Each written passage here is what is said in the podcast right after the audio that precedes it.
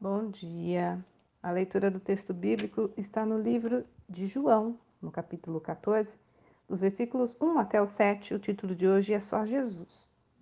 Muitas vezes ficamos confusos com ideias falsas. Alguns dizem que todos os caminhos levam a Deus. Outros afirmam que não existe verdade absoluta, que cada um pode ter a sua.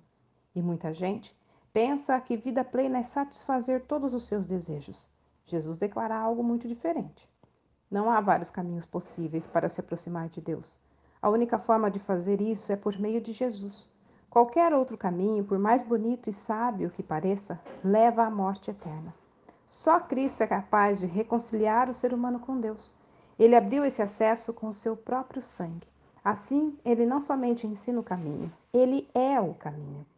Jesus também deixou claro que só existe uma verdade. Ele é a própria encarnação da verdade. A revelação de Deus que dá sentido à vida, que traz paz, que alimenta a fé e esclarece todas as dúvidas. Por isso, Jesus também afirma que é a vida. Viver não se resume a fazer tudo o que queremos no momento em que temos vontade. Só Jesus dá a verdadeira satisfação, a vida em abundância, que ele promete e não se refere a riquezas materiais, muitos amigos ou aventuras inesquecíveis.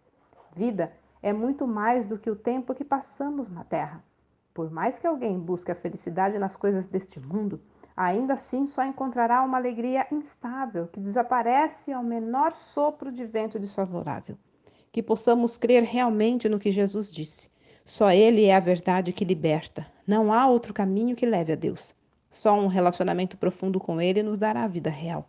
Crer em Jesus e viver de acordo com seus ensinamentos confirmará: não se perturbe o coração de vocês.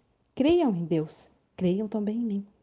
Olha, só Jesus é digno da nossa confiança, pois só Ele morreu e ressuscitou para provar o que disse. Texto retirado do Presente Diário, da Rádio Transmundial, edição vinte e quatro.